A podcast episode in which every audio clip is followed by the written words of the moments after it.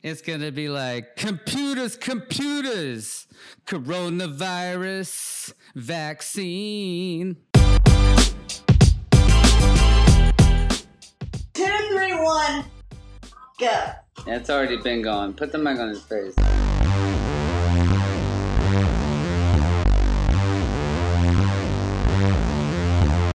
Two, three, one, go. Here we go Two, again. three, one, go. Matito. So let let's get into it. I just wanted to. I just wanted to. I, I, look, I think we have subscribers. Oh yeah. I think look up. people told me they were gonna subscribe, so I think we have a few. Yeah, let me check. Let's look it up and see what you guys think. Uh, uh, the number is definitely less than ten. Definitely less than five. I would say maybe a couple, Oh yeah. Maybe only one. Uh, I don't let's know. see. So, estimated audience six. Six. Yeah. Get out. Plays all time is thirty three. And unique What? listeners. Hold on. I want to. I want to hear. th- I want to hear who these subscribers are because I want to give them a shout out. Maybe we can give them a prize or something. Yeah. Well, one of them is me for mean- sure. oh, okay. You, well, you don't get a prize. Ah, come on. All right. Your prize is talking to me. That's your prize. Oh yeah. And my prize is talking to you. So me and you don't get prizes. Yeah. All right. So who's the other one? Uh, it doesn't tell us who. It just it just oh, it tells you doesn't the tell you number. who the subscribers Nah. are? Oh, Nope. okay. So we have six, six subscribers. One of them is Matt. One of them is definitely not me because I haven't done that. I probably should. One of them is definitely not Chelsea either. Hilariously enough. It should be. It should be definitely. It's like the president, right? Like you vote for yourself, right? Like Donald Trump voted for himself, Biden voted for himself. Similarly to subscribers, you should uh, subscribe to your own thing, right? I think so. Yeah, I would, I would, uh, I would imagine. Ooh, Uh, so okay, so I also got unique listeners, which is ten, which means Really? that you know some of the people that have listened have listened to more than one episode. I think think that's what that means. Okay. Um, I also have geo- geographical location. oh, let's see. let's see where they're from. Let's see where they're from, baby. So eighty-seven percent are from. Ooh, I can even go into uh, state. So eighty-seven percent yeah. are from um, United States, of course. Um, three percent Singapore, three percent Canada, three percent Germany, three percent Puerto Rico. A lot of threes. Yeah, and then uh, Texas is twenty-nine percent of the United States. Washington twenty-five, Florida twenty, North Carolina twelve, Oregon eight, Georgia four. So wait a minute. So who's who's listening to us the most? Texas By state, yeah, Texas. and by country. Oh wow! It The- even gives it even gives you um city. So seventy-one percent of that was Dallas, fourteen percent of that was McAllen. I wonder if that that was chance. Fourteen percent was Houston. Man, I wonder. I don't know. It's But interesting. take it this- could be. Take this all with a grain of salt because I don't know. Some of it is a little questionable. Like it says, gender hundred percent female, and there's no way that's true. Hmm. Why do you say that? Well, I mean, I'm I'm subscribed, so That That's one. sense. um, the age says the in the 28 to 34 bracket 100% of our listeners are So we're influencing the younger generation, apparently. i suppose again Man, it, it- it's interesting. Well, yeah, yeah. I don't know about the analytics, but I just, Yeah. I, if the demographics are correct, it's interesting. And to be honest with you, I like uh, The fact that we are influencing the younger generation because the older generation is stubborn as a motherfucker. They're not going to listen. That's true. I don't know if we're influencing. Maybe they just agree with us. I It's interesting about influencing.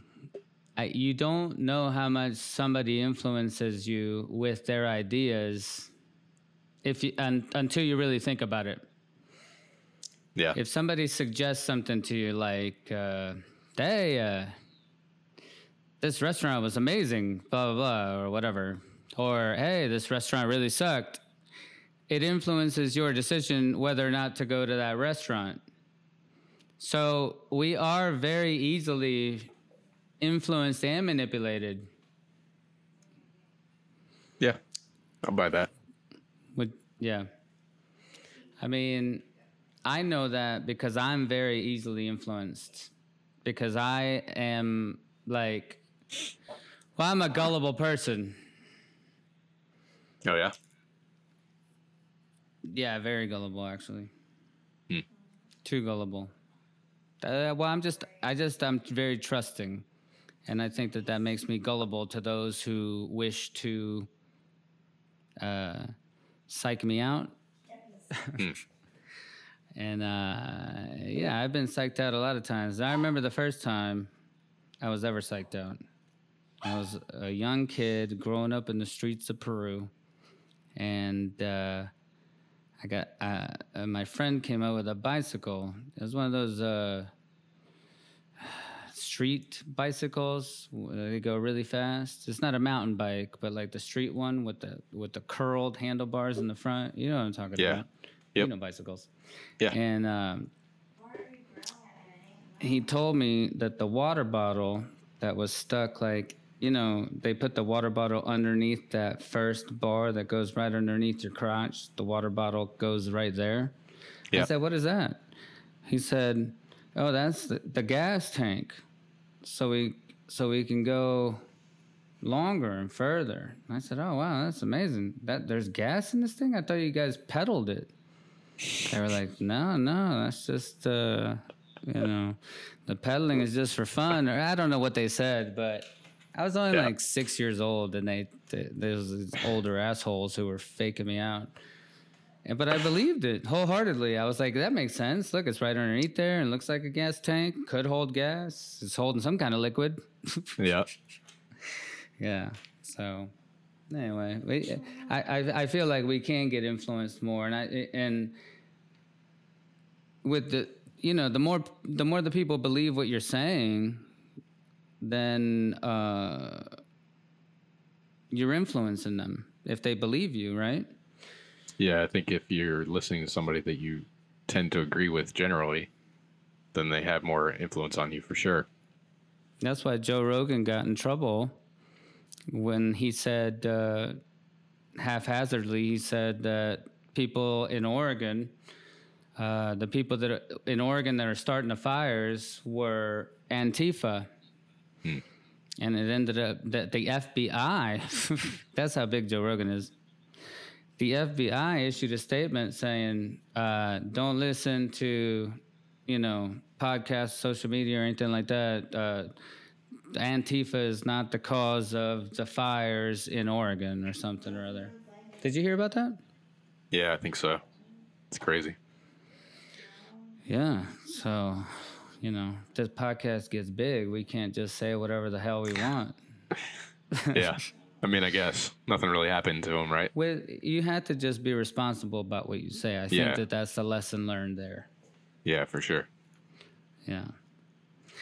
All right. So six subscribers. What do you think about that? You you proud of that number? I wouldn't say I'm proud, but we haven't shared this on like Facebook or anything, you know? You're so correct. you got to do that to get get people listening. That is true. And uh, Which I don't want. I don't know if I don't want people listening to me. well, that you guess- and Chelsea have the same problems. I mean, come on, man. Uh, we're doing media. You have to be comfortable with your voice. And actually, I I find your voice delightful. To be honest with you, it's a stark contrast from my voice, which is like a womanly type voice. You know. You don't know how many times I've driven up to the drive-through and the and the people say, "Anything else, ma'am?" I don't know why. Yeah, it's not like you have a like, you don't have a high pitched voice. "Eh, it's not high pitched, but it's not necessarily manly. You know, like what you like. It's not like a baritone. Like what would you say? Like yours is. Uh, I don't even know this.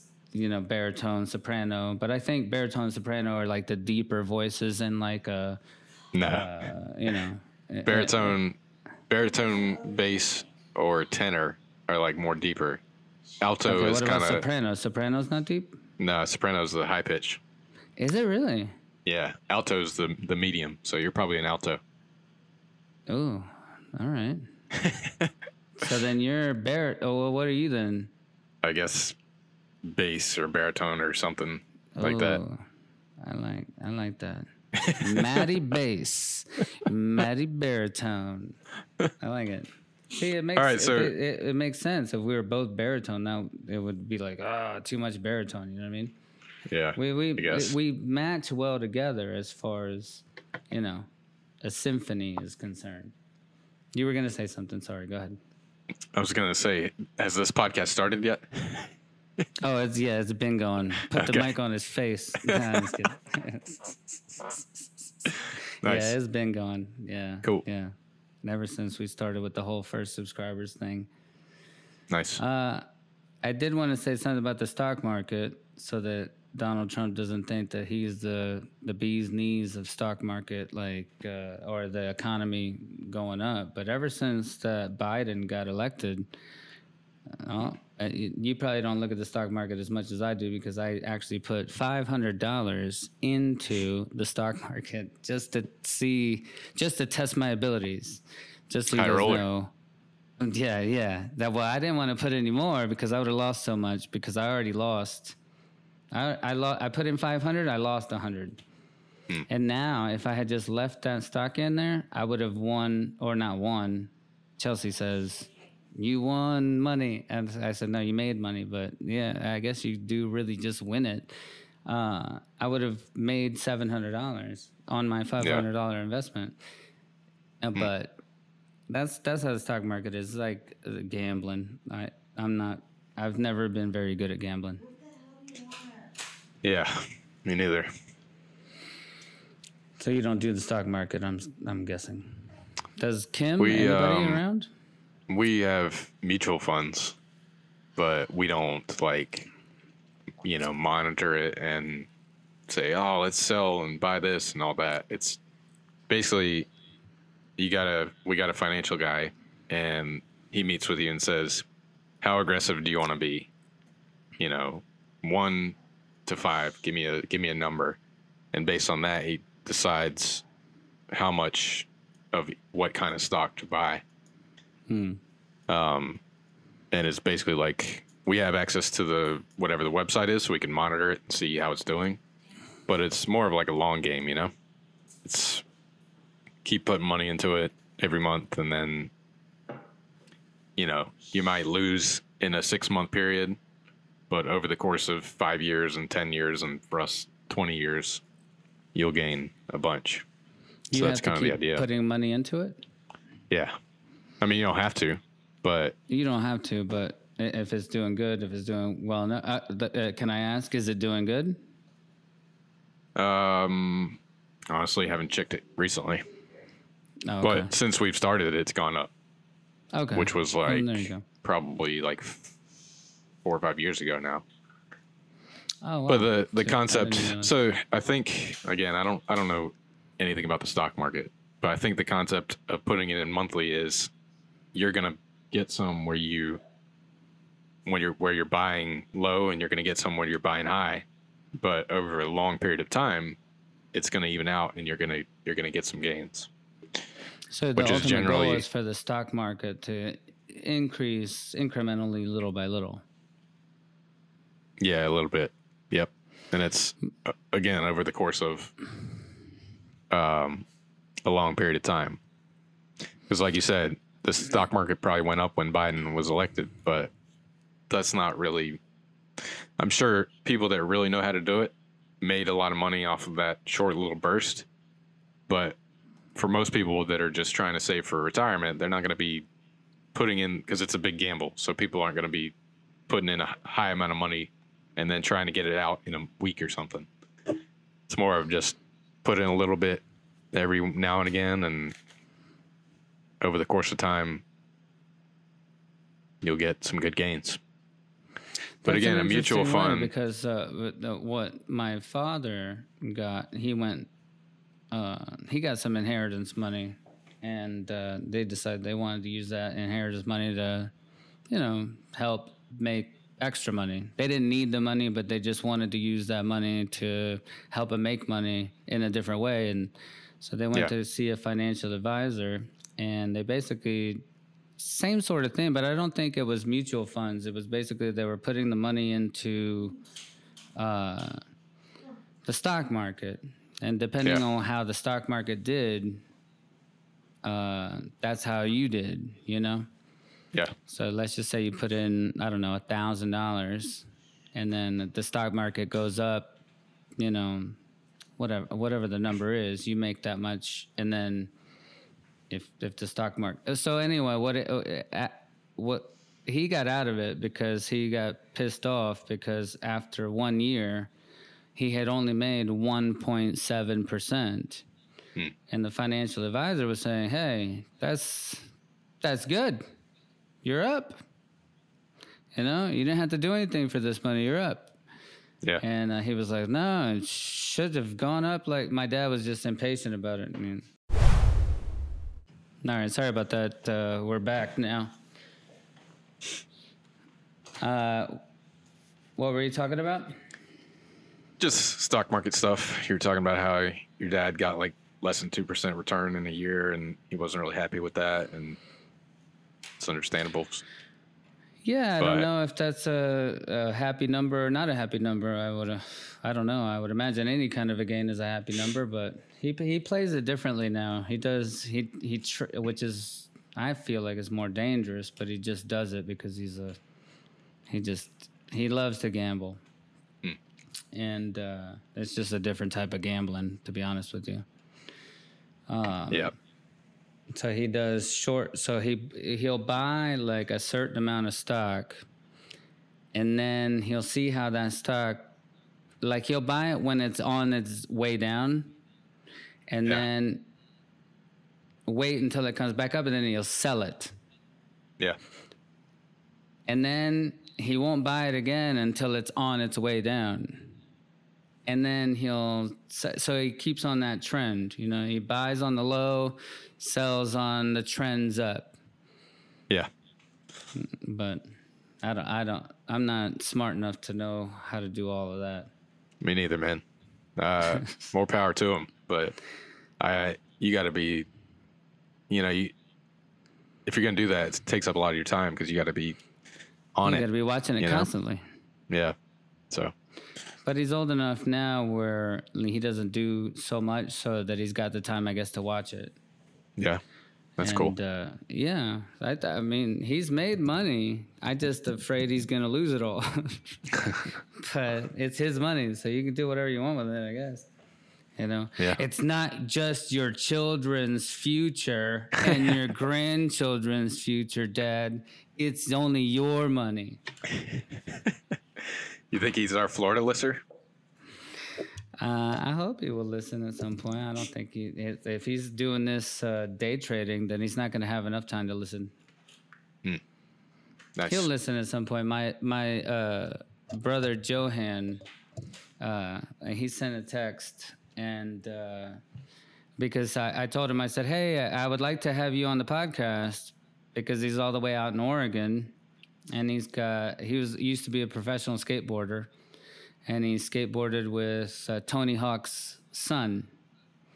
He, was, he lived in a house with a bunch of skateboarders. I thought it would be a really cool interview to just talk to him and get his perspective on what it was like out there, living the skate, living the dream, basically, uh, skateboarding, living in a house, you know, uh, with a with a bunch of skateboarders. He didn't have Yeah. to pay any rent. All all he had to do was just find a job to make enough money for food. So rent was like completely covered.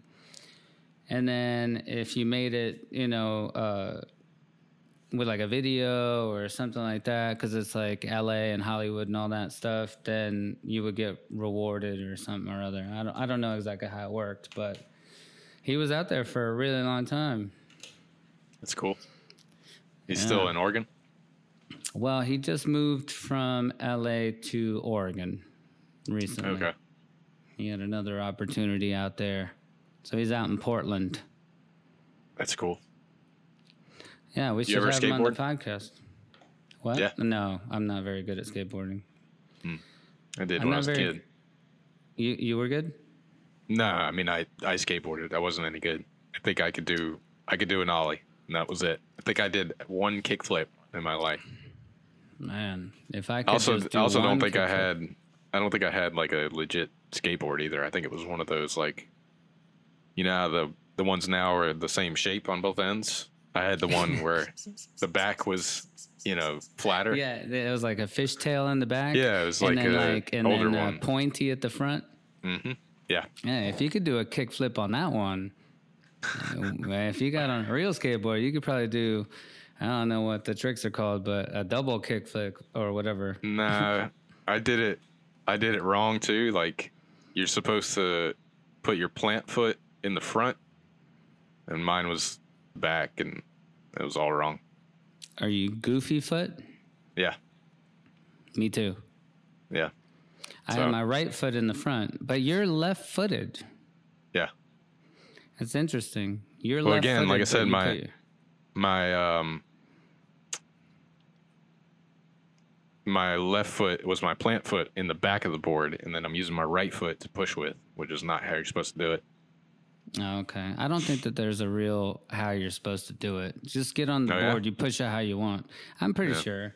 Everybody does oh it a little way bit differently. either way I i, mean, come on. sucked Well, maybe that's because you were listening to everybody else tell you what plant foot's supposed to be in the front, what foot's Nah. supposed to be in the back, and all that. i was pretty good at rollerblading that was my thing 'cause i used to play hockey and and i could skate I Ice skating, too. Yeah. Yeah. Ice skating is a little harder than rollerblading, but same concept. yep yep Yeah, I, li- I like both those as well. For some reason, ice skating really hurt my legs, like uh, Hmm. the ice skates, actually. Like rollerblades were like, I don't know, like cushy, cushy. yeah man i don't know what it is about them but they're not comfortable They really aren't. I mean, come on. You guys Yeah. can put some more fur in there or something. like, let's uh, put uh, some extra padding. Golly. yeah Yeah, it's a uh, every time that I've been on ice skates, I've always come off like with blisters or something crazy, some kind of chronic disease. Not not a, not a disease. I'm just, I'm just kidding around. yep all right what's next All right, what's next? Matt says, "Enough with this conversation." sorry Uh, it's okay. It's fine. Did you see? You didn't see the uh, American Music Awards, did you? no It was beautiful. Uh, Justin Bieber. Uh, there are more. There are more. uh, the, uh, I don't think Kanye West did. Oh, uh, man, I wish I could. Uh, why don't you pull up the list of artists? You're you're the one sitting there. You the talking computer. about the uh, the the performers? winners or the- whoever. okay No, the performers. I don't care about the winners. American Music All- Awards? Is what it's called? Yeah, I think that's what it was called. It was just it just happened this last week, and uh, it was like a big uh, award show. And I thought it was the MTV Music Awards. Chelsea, you know, said uh, uh, watch it. Hmm. But So uh, it was. Oh I'm. By the way, I'm so like out of popular music. I haven't even heard of most of these people. So Oh, okay. the Weeknd Yeah, you don't know who Wait. the Weeknd is? with Kenny G, Yeah, I don't know. About like the that. saxophone guy. Yeah. yeah, saxophone guy. Okay. Uh, Yeah. Justin Bieber. Mm-hmm. Uh, is it Bay Bay? Rexha, Yeah, I don't, I don't know who that is. and, and Doja Cat. I'm probably saying yeah, this Do- all wrong. Doja Cat. No, Doja Cat's right. Um, Dan plus Shay, Lewis Capaldi, and Machine Gun Kelly. Yeah, you know who Machine Gun Kelly is? I've heard of the name. I have no idea what You kind of music who, it is. You know who he's dating? You know who Megan Fox is? The actress. Actress from uh, uh, Transformers, the first one with Hmm. Shia LaBeouf. Okay. Yeah. That's her, yeah. Well, she just Okay. recently got divorced from uh, the guy from 90210. Uh, Gr- Green I don't know who any name. of these people are, I know. so I Not- got nothing not- to add. Sorry. It's okay. It's fine. Don't, Uh, don't have to add anything. Okay. Nelly, I've heard of him. Yeah. Didn't know he was still on it. popular. He's not. Okay. He's uh, not popular at all. I, I was thinking that myself whenever he was performing that does he feel like an old guy? I mean, he's like my age, like four, in his forties, and these guys that are like winning and performing and all that, they're like in their twenties or their teens. yeah. You know. So Yeah. once you're 40 in that industry, like you better be uh, like a producer or own some kind of company that you know brings these guys up. Like you can't be performing anymore. So that's why I was thinking when Nelly was performing, I was like, man, he looks.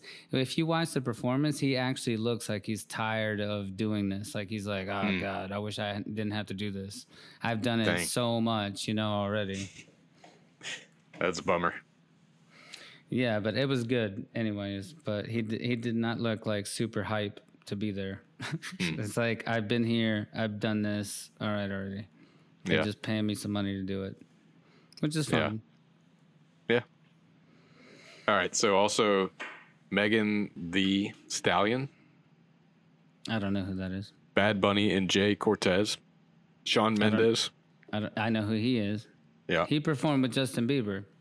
It was actually Okay. really good. Okay. Uh, Katy Perry, Yep. Billie It was, Eilish. Uh, uh, Katy Perry performed with a country guy, uh, Darius Rucker. You know who Okay. he is, right? yeah. Yeah, they performed together. Again, that was a beautiful 90s. duet. If it's from the Yeah, 90s that- or like, yeah, I'll know it. Yeah, Darius Rucker was there, so it was a big, big show. I mean, you took a a, a, a wide range of generational music and put it into one. So I think it was Yeah. called the American Music Awards, correct? Yeah. AMAs, American Music Awards. Yep. AMAs, yeah. Well, anyway, uh, what I wanted to talk about was uh, uh, like uh, the Weeknd. That guy, who's like super popular, super talented, came out in like with like bandages all over his face, like he was like a burn victim. And I didn't know what that was all about at all. You know, I was like, why has he even got that on? That's crazy. Did he just get in an accident? Like, uh, you could say, like, oh, excuse me, I just was, a, I ju- I'm, I'm a burn victim and uh, I can't make the awards. but he, I, th- I think it was like some kind of social statement, but I don't know, I don't know what the statement would be. Oh, yeah. He's got like this mask on. Yeah, it's ridiculous. Uh, But it's, maybe it's not ridiculous. That's what I'm saying. I don't Okay, on. understand it. Here's why the Weeknd's face was covered in bandages. Oh boy, I can't wait to hear this. I've been wondering all week. As soon as he came out there, I was like, "What the fuck? Why is he wearing that? That's crazy. Is he all right?" I was saying, I was like, I was like worried about the guy, but I think it was not. And I'm just gonna put this out there as a guess before Matito tells us exactly what it is. But I believe that it was some sort of uh, social message or something like that. Let's see what let's see what it really is. Let's hear what it really is. Yeah, I'm trying to read through this Oh, okay. four page essay about why he did this the the Justin Bieber and Shawn Mendes performance was incredible. Although Justin Bieber really just talks about himself, his whole like soundtrack apparently has to do with like just himself and his life, which which is good. I mean, it's fine, but it's uh, it's just interesting. You got anything, Matt? Nope. No. So wow. So the article at the top says this is why the Weeknd, the war, the thing, and now you got to read the entire thing. It's probably at the very end. It's probably not even in the article of why they just the clickbait. Exactly. That's crazy. well, I don't I don't know exactly why I wore it either, but it was just interesting why. Maybe you can keep looking that up. That's uh that's the only thing that I really wanted to talk about about the American Music Awards. Oh, I no, actually I want to talk about one more thing. So the host of the show, she's a great actress, African American woman. I don't even know her name. But she opened up the show and nobody was sitting in any of the front section, right? Like it was like a completely empty place. Which I was I was thinking in my brain like, well, why are you even doing it there? Oh, I guess the performances are there. So the only people that were in the audience were in the second uh, floor. Uh, the, uh, uh I don't know what you call that. The, the balcony. S- the balcony. Thank you. The second balcony area. Yeah. And uh, it was only the performers, or the ones that were nominated, or the artists, or and was their family. A, was it a COVID thing? Yeah, that's of course. That, that's why they're okay. distancing like that. Well, the lady that is the host, she probably got told to say this because I don't know why you would even say this. And let me know your thoughts. She comes out and she says, Well, look at here. We're doing our thing, socially distancing. We're being responsible blah blah blah. She makes this whole thing about how they're being socially distancing and being responsible with the COVID and this and that. And okay, fine. Yeah, of course you're doing that. There's nobody sitting in any of these seats, you know, and the only people that are sitting are like up in the balcony, and yeah. it's only the performers and they're spaced out exactly how they're supposed to do it. But my question was, why do you even have to say it? Yeah. Why don't you just Go on with the show. We yep. know you're being socially responsible. Why did they? Why did? Why did she have to like overemphasize the fact that they're being like responsible? It's crazy. It was to me. It just felt like it disingenuous. Feel like that's the case with a lot of celebrities nowadays. I mean, especially I mean if you're younger and you grew up with social media all the time, I don't know. It's just the way social media is. You know, you you're just you tell people about the good stuff, but you don't tell people about the bad stuff. I wonder if that just bleeds over into you know the stuff that people say as well. I don't know. Yeah, I don't know. It just uh, she she made it like over emphatic as far as like how good of a job that this award the, show was doing for being socially responsible. Like the show must go on, but we're being so so much better than the rest of the country as far as you know the rules and parameters and blah blah blah. I feel like that the producers or somebody must have told her to say that because Hmm. Just it's just, it it was like a little bit over the top. There's definitely some um when it comes to the whole mask and and social distancing. There's definitely like people point out, oh, you guys aren't you're not doing the right thing and and we're so good at this. We're we're better than you almost like because we're doing social distancing things or whatever, wearing masks, you know? It's yeah, like it was almost like a "we're better than you" sort of a kind of a speech, you know. And yeah. that's why I thought it disingenuous because nobody really knows what they're doing. Nobody really knew the rules. Nobody, there wasn't any real leadership from any governments or anything. Nobody knew what they were doing. Not even the government. I have a, a COVID story from the other from the other day. Um, so you know that I had COVID, and my yep. son Luke had it. Yep. So on Sunday he had like this barking cough and he was woke up and he was wheezing. And this was a good 10 days after he started having symptoms from COVID, and then the symptoms went away, and, and then this came back. So we went to the urgent care, and we had masks on, and I even put a mask on him, and surprisingly, he wore it. And we go into the urgent care, and they have the little dots on the floor for where you're supposed to stand. So we go to the dot, and the guy at the front asked us, "Hey, what are you guys here for?" And I told him, you know, he has COVID. These are his symptoms. And then some people started walking in the door behind us, and the guy stands up and says, "Stop! Stop! Wait outside! You guys got to wait No outside." Way. Did Yeah. he panic like that? Yeah, yeah. Wow. And we I mean, you should expect that, right? we told him we called the urgent care ahead of time. Said, "Hey, we have COVID. Do you guys treat COVID patients?" I mean, it's a pediatric urgent care, and they said, "Yeah, for sure." So they knew that we were coming, and they knew that we had it. But I guess he didn't know the know the message. But I don't know. It sounds, I, like I, a, it sounds like a rookie mistake to me. I mean, I mean, I don't- panic the entire facility. You know well, what I mean? luckily, luckily, it was pretty small. There was no one in the waiting room, which was good because that would have caused more panic.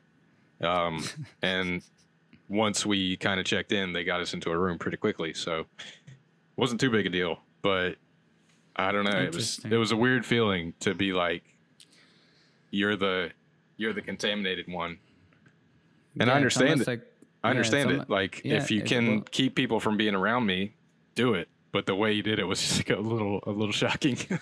It was a little shocking. I wonder if there's a way to do it where it's almost like a like you're wearing a scarlet letter. You know, like I have Well- like a T-shirt, something like that. I have COVID. Stay away from you know, and then people can stay. And and it's not because you're trying to make yourself like you know the I'm the contaminated one, but it's more about now you don't have to say it to every single person. It's just written on your shirt or, or on your hat or whatever the thing you're supposed to have that says, I have COVID, stay Yeah. the fuck away. I was gonna if there were people in the waiting room, I was gonna say, Hey, we're checking in. We're gonna wait outside so we're not around other people, but there was nobody in we there and then COVID, yeah. Yeah. Um, but we I've been to a I think it was my dentist and they started people uh don't come in the office, they just when they get there they text and say I'm here and then people wait in their cars and then when they're when you're ready for them they come in. So they could have Oh, done something like that, but I don't Still know, at maybe the they same can't. time, I mean, think about it. I mean, you have to open the door, so you touch the door, right? Like, it's Yeah. not like you're you're gonna go in there and it's that like the virus is gonna be completely contained. But I understand doing Right. as much as you possibly can to stop the virus. But interesting. So he said. So what he said all that, and then what happened? Those people So never then- came back. I don't know because we went over to the side um, while they were getting the room ready, and then we went in the room. I think he probably after that went out there and said, "Okay, you guys can come in now." But we How were in was the room. the doctor as far as uh, staying away from you, or what did he have on and things like that? So there was a nurse and a and a doctor. They both Mm-hmm. had on, um, or sorry, the nurse had on a face mask and a shield, and then a full gown and gloves. Okay. Um, the doctor came in. She had that on except for the face shield, Hmm. and she was, she wasn't like you know like this type of thing, because I th- I think they probably, um, Understand. I don't know that they're used to it because as- it, it certainly seemed like they don't get that many COVID patients, but they understand they're in the healthcare field and they're going to be exposed. Well, Um, the but- receptionist could have been his. It could have been his first week or something like that. Like Yeah, it seems yeah. like he like really panicked, you know. Yeah. And by the way, how many male receptionists do you really have? I mean, not not that many. Like, I mean, I don't even know. He might not. it. I don't know if he was a receptionist or- just like a on the nursing staff. But, anyways, it was it was a little funky. But was I didn't I forgot to mention. So we started out doing a virtual visit with Atrium, and they said, okay, you know, go to urgent care or emergency room or something. So we said, okay. Then we made an appointment with uh, urgent care in Gastonia. Same thing. We told him we have COVID. He's having symptoms. That's why we're coming. We get into the place and they asked us why we're here. And I told them, and she kind of misunderstood me and said, "Oh, you're here for COVID test." I said, "No, we have COVID. My son has these symptoms. I want to get him checked out." And she, there was two receptions there or whatever they are, and they were both like the same thing. They were kind of like, "Oh my God, what are you doing in the in the building?" And uh, so my one of them went back to ask, I guess, the doctor or another nursing staff or something what they should do. You The other one think asked- that they would already know. I mean, there should have been some kind of training. It's been seven months, bro. I know, man. And the next one asked me, "Aren't you guys supposed to be quarantining?" And I said, What? "Yes, we have been quarantining. My son is sick with COVID symptoms. That's why we're at the doctor. I mean, I understand wow, like bro. a little bit of trepidation, but come Not on, man. It, he's, Yeah, a, they- he's a year and a half old, and he's having symptoms. And we talked to the people online. They said go in to see somebody. So they they didn't see us. They told us to go to the emergency room. They kicked us out. No way. Yeah, Are you kidding me? yeah. So I mean, what if what if you what if your son had died or something like that, and they sent you away? Imagine. I Yeah. mean, I, I don't want to imagine it because, of course, it's a horrible thing. But that, I mean, what they're saying that could have happened. yeah, That could have legitimately happened. yeah. That's And it's- insanity. It's one thing if you just if that's your stance, just we don't accept COVID patients, go to the emergency room. Absolutely. But we signed up But ahead of it. time. We signed up ahead of time and said he's got COVID. He's got symptoms. So, uh, what did Kim say about that? I wonder. Was she furious? She must have been. Yeah. I'm kind of furious, and I don't even like. Uh, and you're you're you guys are my great friends, but like, Yeah. I'm you know I'm not your wife, and I would imagine she would be horrified. I mean, that's Yeah, I mean it, it was it was pretty upsetting. And then like uh, after we left there, I was driving to the emergency room, so we are gonna have to wait in the emergency room around a bunch of people that probably don't have COVID. You know, that's not a good situation. Um, but that's when she called the uh, other place we ended up going to in Charlotte. So it's a fun day. how did how did the emergency room treat you? Uh, I didn't go in. Like I was on the way there, and she called the urgent care in Charlotte, and they actually she talked to them on the phone. They said we treat COVID patients, and that's where we ended up going. Okay, I understand. Yeah, Man, uh, it's interesting that even medical facilities, when COVID comes around, they have no idea what to do. I mean, that just sounds like uh, you you had no training, uh, no idea how to handle the situation, and it's not like you just like ran in and said, "I have COVID." Ah. Yeah, like you know you called ahead. They said okay. Then you came in being all respectful. And then they they were still so freaked out by the whole thing that they sent you away. Yeah, man. I can't like that's a crazy story. Yeah, that would make the news in most uh places. I mean that's that's a crazy thing. I mean i'm surprised you're not even more mad. And i know matt's a very gentle being. He would never sue or anything like that or anything. You know he just chalks it up to like hey they, you know they just didn't know what they were doing. But golly you had seven months to fucking train your facility you are a medical facility what in the fuck yeah, yeah. It's a little surprising. I feel like the when I've had bad um issues with like medical personnel, it's never like their competency. It's always stuff like this, like just not being organized. Like, oh, we signed up here, we we said we could come, and then I get there and you can't come. Stuff like that. I don't know. I mean, it worked out okay, and it wasn't like he's he wasn't like I, I can't breathe, you know. He so it wasn't no, that yeah, big a deal. of course, but the fact, yeah, but even if, uh, thank God, because if he had been like that, Yeah. holy moly, they might have ran out of the building, and left you guys there by yourselves. Yeah, Man, that's what it almost seemed like to me, like that they just w- were like so freaked out by your presence. They were like, "Get out of here." Yeah. please, if you don't mind. And now we got to Lysol the entire place. Yeah. That's And I- a horrible experience. I'm so sorry you had that. It's all good. It's all good. And for what it's worth, I had a mask on. Luke had a mask on. Neither of us was like coughing or anything. The receptionists or whatever they were were at a desk with plexiglass and they had masks on. Why do you think that they're not receptionists? You said that twice already. Well, I mean, they wear scrubs, so I think they.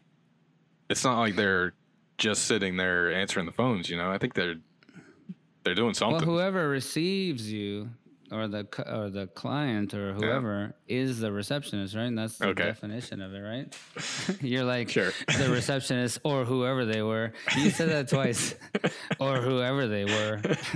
well, maybe you're so put off by the whole thing, you're just like, or whoever they were, they, uh, or these doctors, or whoever they were, or this medical facility, or whoever that, or whatever that was.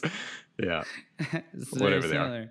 No, I agree with you. Yo, like that's that's not cool. That's Yeah. that's really not cool. That's actually like that's really eye opening. That's crazy. They're really Yeah. not prepared. Like, yeah, you're right. They should just say we don't take covids. We're COVID racists. Sorry, sorry about that. yep, you know, and that'd be perfectly understandable. It's fine. You're you're not able to handle it, cool. But just tell us. Don't invite us in. yeah, man. Man, crazy. Anyway, what did uh, what what did uh, your wife say? By the way, did she say anything, or was she was she just, Just- uh, did her jaw drop the same as mine? Pretty much. I mean, it was like kind of like what the hell? We made an appointment. We told you guys. Why can we not come in? Why are you not going to treat us? Was, I mean, it was a little more animated that than that because we were both kind of a little shocked. Yeah. Uh, but that was that was the gist of it. Like, what the hell? Is that is that a Yelp, is that Yelp review uh, worthy?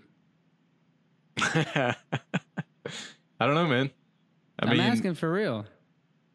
I don't know. Do you do Yelp reviews on Well- doctors' offices? No, but like it, something so egregious as that, don't you think you should like make others aware just in case they have COVID and they want to go to that facility? Yeah, well, maybe doesn't so. it check that facility? You know what I mean? I suppose, but I if know. people I don't if want. people ask, we have COVID, will you come? Will you see us? And they say yeah, then the review's not going to matter. I guess you're right, but I just uh, here's here's the only reason that I ask is well, not the only reason I ask, but one of the reasons I ask is because I was on uh, Facebook and they had this whole thread, and a shit ton of people commented on it, and they were like, "Carowinds is opening. How are they handling the COVID situation? Right? Uh, you know, is it safe to go there?" Well, here's the answer to that, folks. No, it's not motherfucking safe to go to a fucking fac- to go anywhere where there's a bunch of people trying to gather and you're trying, you know, and now all of a sudden you're trying to make these people clean in between the rides. Like maybe they missed a spot. Who knows? You know, like it's not safe. Somebody should have said that. Nobody said that. Every Yeah. comment was, yeah, they they uh, you know everything's spaced out uh not the lines aren't too long. Uh you know they clean in between the rides. That's what really takes so long to get on the ride is because they clean in between the rides. I don't know. It was just like it's how can it be safe to go there? How can you make it 100% covid proof? You cannot and uh, with a lot of different things. A, re- a restaurant how can you make that? 100% you cannot. Even my business a, a, a children's fitness center how can i make that perfectly safe? I cannot. I cannot. We cannot. Yeah. sorry. I don't know. You either you either take the risk or you don't. Yeah. There's definitely. I don't think nobody 100% knows the answers of what should we do, what can we do, but it is frustrating when people say that they have the answers. You know. And that's what's even scarier. I think as a business, I'm thinking to myself, okay, somebody gets COVID, they go to a facility and then they get handled properly. But no, not Yeah. even the facilities can handle the person properly. I mean, Yeah. that makes me as a secondary business that can handle it that's that's gonna that's gonna basically say uh, look all i can tell you is go to your local health uh, facility and they will take care of you and they cannot i mean come on i mean i feel like and you don't have to say it on the podcast but I actually, if you had, and Matt's really nice. I don't think he's gonna say it. He's not gonna throw them under the bus. But I, but I wish that he would. I wish that he would say the name of the facility, the name of the person that's in charge of that fucking facility, and somebody needs the fucking answer for the fact that my friend Matt and his young son got the fuck thrown out of a medical facility because they had COVID. I mean, come on. I'm not gonna call him out, man. I know you're not. You're too nice. Well, it's bad karma anyway. For yeah, for all I know, maybe that's their policy is they don't handle COVID patients, and somehow we slipped through the cracks when we said we have COVID. Can we come in? So I'm not All gonna. right. We're gonna Yeah. chalk that one up to a human error, Yeah, which is scary that we're just gonna stop there. Like I, I don't. I want to keep going. I want to. I want to figure this out. I want to know who it was. I want to know who that receptionist or whoever that was. You know, like tell me why in the fuck they did that. It's crazy. We're gonna get back to that. We're gonna get back to that. We're gonna move on, but we're gonna get back to that at some point. I'm gonna do some research behind the scenes for you folks and, and see if I can figure this out. This is crazy. I mean, that's just a crazy story. yeah. That's a really bad, crazy story. I mean, I'm sure if he was like struggling to breathe, they would have took him back. It's not even about that.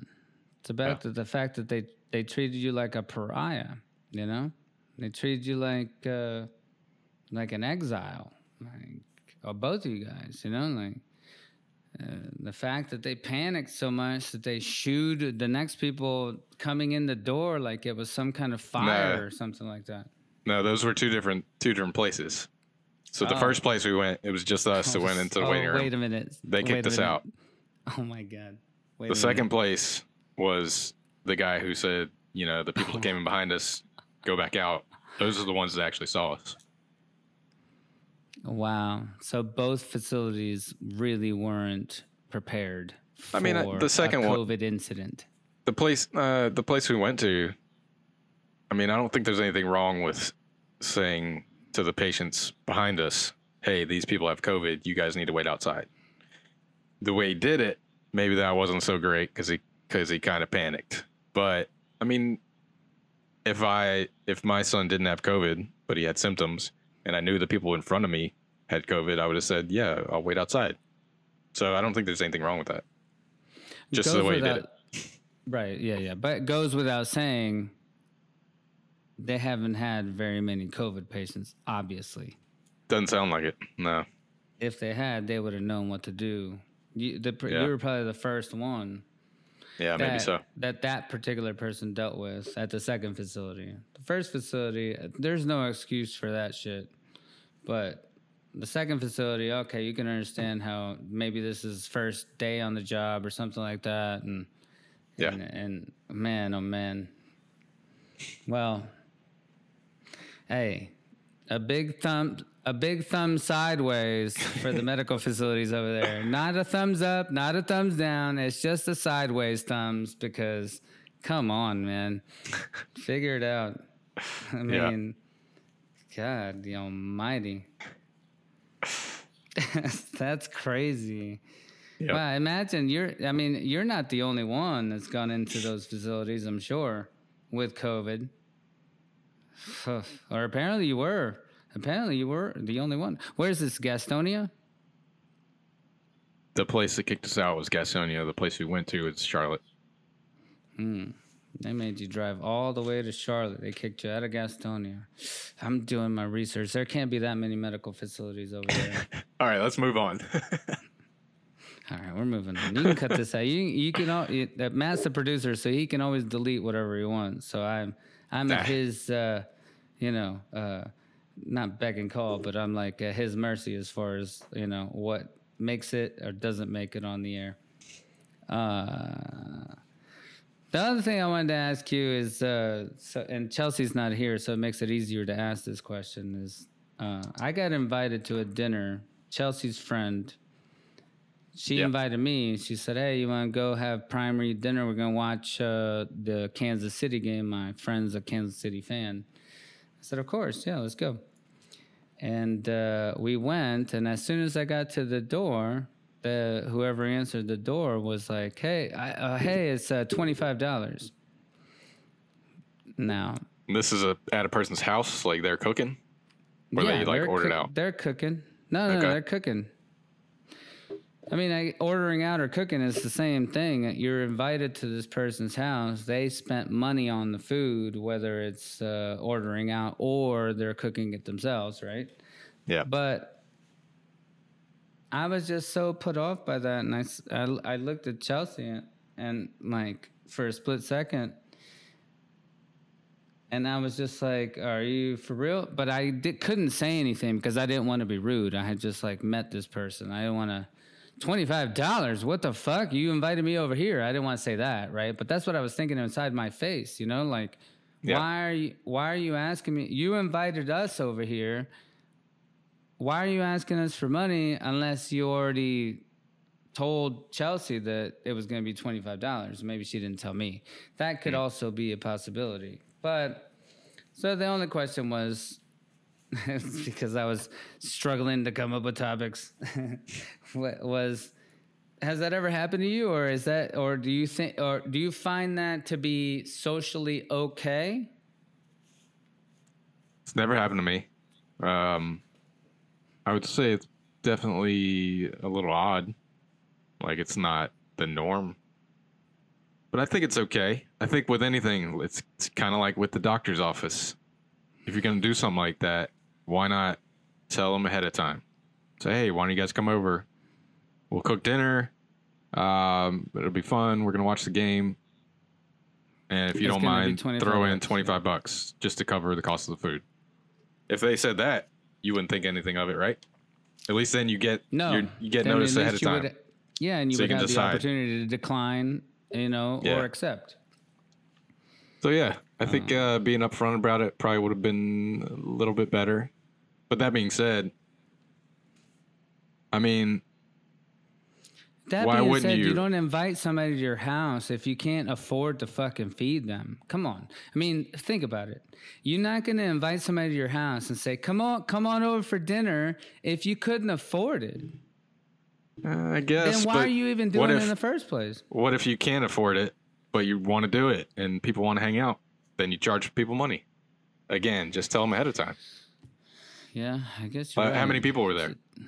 What if they're cooking? None. What if it Not costs? oh, okay, I was gonna say, what It if it costs it like two hundred bucks? Yeah, it's Yeah, definitely definitely a little weird, but It's a little strange. I just Yeah. I was just wondering like social because here's the thing about like being social and sociable is like there's fine lines about the way you interact with people or what the rules are things like that. That- most of the social rules are unspoken rules, right? Mm, yeah. So Uh, yeah. The other way to do it is you, you know, oh, I'm gonna cook the main dish. Can you guys bring a side or a dessert or something? Exactly. Well, yeah, that's way more. Con- I've heard that before. If you don't mind bringing, you know, a, a bottle of wine or like a side dish or something like that to contribute to the feast, yeah, but not when you're met at the door. Hey, it's gonna be twenty five bucks. We already did everything else. That, yeah, come on. I mean, it's just Yeah. a little. It's just not. It's just off putting, is what I would, how I would describe it. yeah. I'm All with right. Matito agrees with me. Okay. Moving on, moving on. Uh, so you know very well, and Matt used to work at my gym as well. but you know very well that a business like my gym is has been affected the most than any other business out there because it's a business where you have to have not only do you have kids which are carrying the virus uh, and show no symptoms number one that's that's a bad one. Uh, it's a very social environment where you're interacting with a bunch of different people. We also serve food at like birthday parties so then there's that aspect and uh, you you also have uh, the elderly grandparents of the kids coming to like watch. So it's like a it's like a concoction of like this is what we should not be doing, Yeah. right? Yep. So my business, although I've contemplated not opening it back up because I know it's such a hodgepodge of germs. I know it is. I mean, how Yeah. could it not be? I mean, you got to be a moron to think, you know. So the parents that ask me, you know, what are you guys doing for COVID? You know, I think to myself, golly, what what what can I say that's better than is already out there as far as like what the governor recommends? You know. Yep. But I can't lie like that. I'm not gonna lie to people. So I'm I'm just gonna be honest, you know?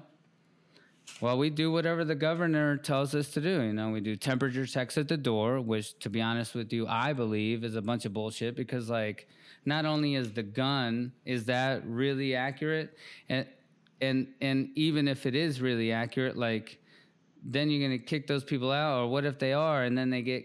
I- It's just not a very reliable uh, thing. that I don't Yeah. think. You know, like No, I, it's I either agree with it's you. either you test people and allow them into the facility or you or you do, you have to have a test to allow them into a facility and apparently there's a uh, facility that tests and uh, they came to a birthday party and they told me uh, that they would do that for us they would test well they wouldn't test everybody every single day every single week because that's very expensive it's like i think it's like $50 a test okay. so you couldn't test everybody every day or anything like that but you could test the staff Yeah. you know once a week or every day or something like that to make it more uh, you know i think what everybody wants to feel is that it's safe to go in there you know That's the problem. People want to feel safe, but you can't. it's You impossible can do certain measures to correct lower the risk, and testing people would be that'd be one of them for sure. But let's say you test your employees once a week. How many employees you got? uh, five Five. And how many kids are coming through there every day? uh, let's just say uh, 30 Okay. That's not too bad, but still, it's well that's that's covid numbers Yeah. before covid it used to be a lot higher Yeah. but let's just say covid numbers now because we're trying to do real math right now with real Yeah. time so. I Um, mean, I, my point is, the amount of kids is going to outweigh the staff a ton. So it's almost pointless, you know, to test five people. You can again, it's one of those things. If you do it and you tell people, some people are going to feel more comfortable and more likely to come. But that- I think people like me are like, uh, okay. I mean, that doesn't really do much because there's a ton of kids coming in. yeah I think the way, I mean, the way to feel really comfortable is once they come out with like rapid testing that's cheap and you literally test everybody. I don't know when hmm. that'll be cheap enough to do it and available enough to do it, but some of this Yeah, stuff that- is just like, it's like the band aid on the, you know, the guy that got his arm chopped off. It's not going to do anything.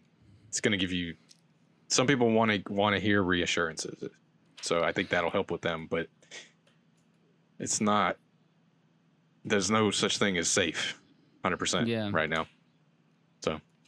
Well, a vaccine is the only thing that's going to get it back to what we say quote unquote normal, but rapid testing would be the second thing that I would think would be the next best thing that I would think would be, uh, you know, make people feel safe and all of that. What I Yeah. will say to the to the testing in the first place is, let's just say you get tested, right?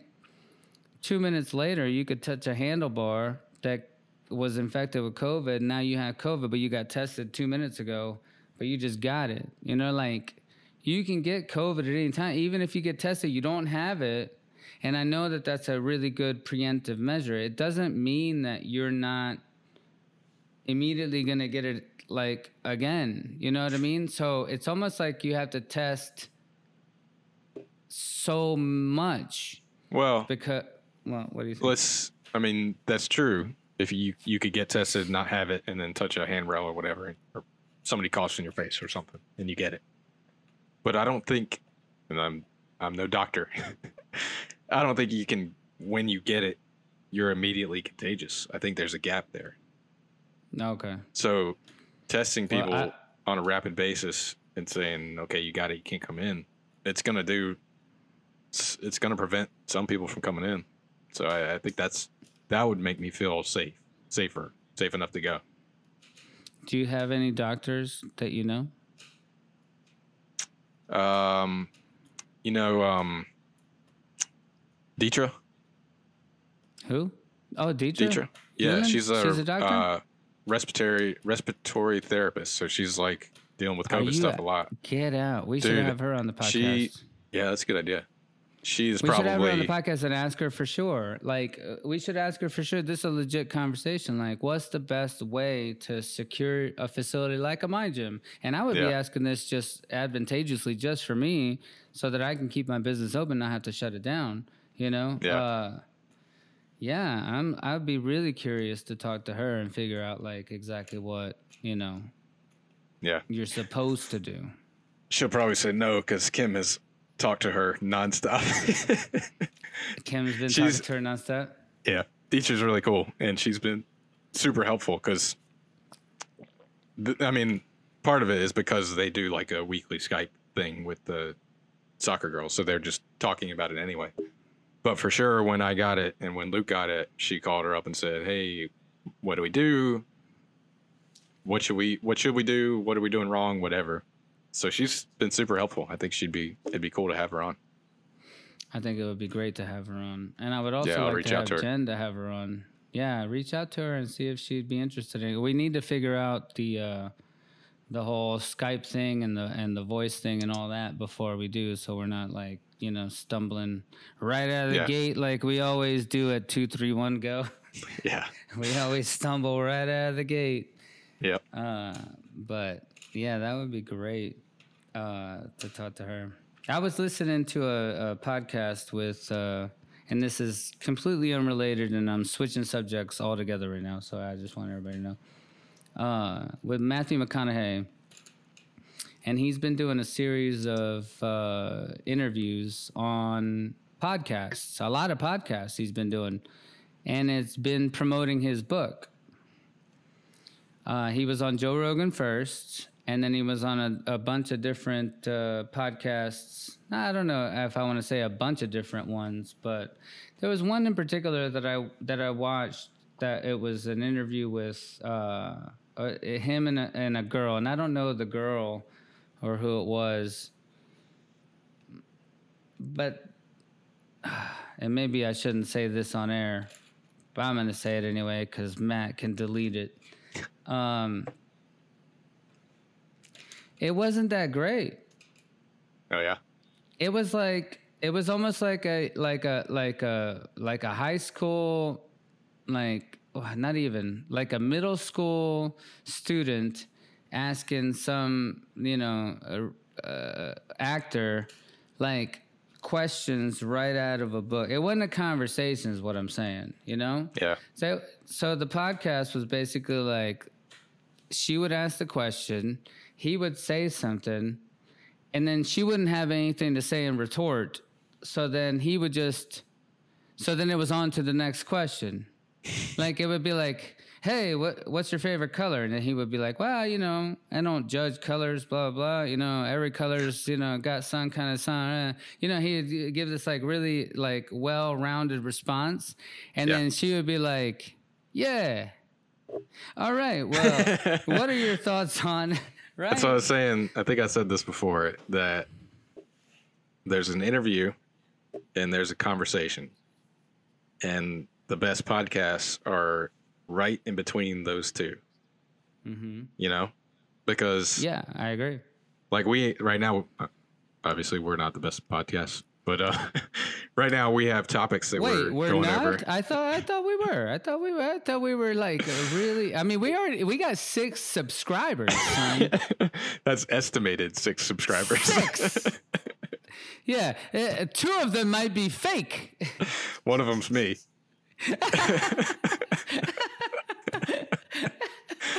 So at best, we have three subscribers. Yeah.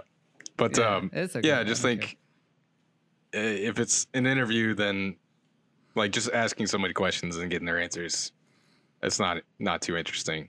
Um It's and on the other it's- side it's- conversation if if it's just us talking about nothing then it's probably not that good either. So it's got to Hmm. I think you got to shoot for in between those two. Good point. Good point. That's why Joe Rogan is the king dingaling of podcasting.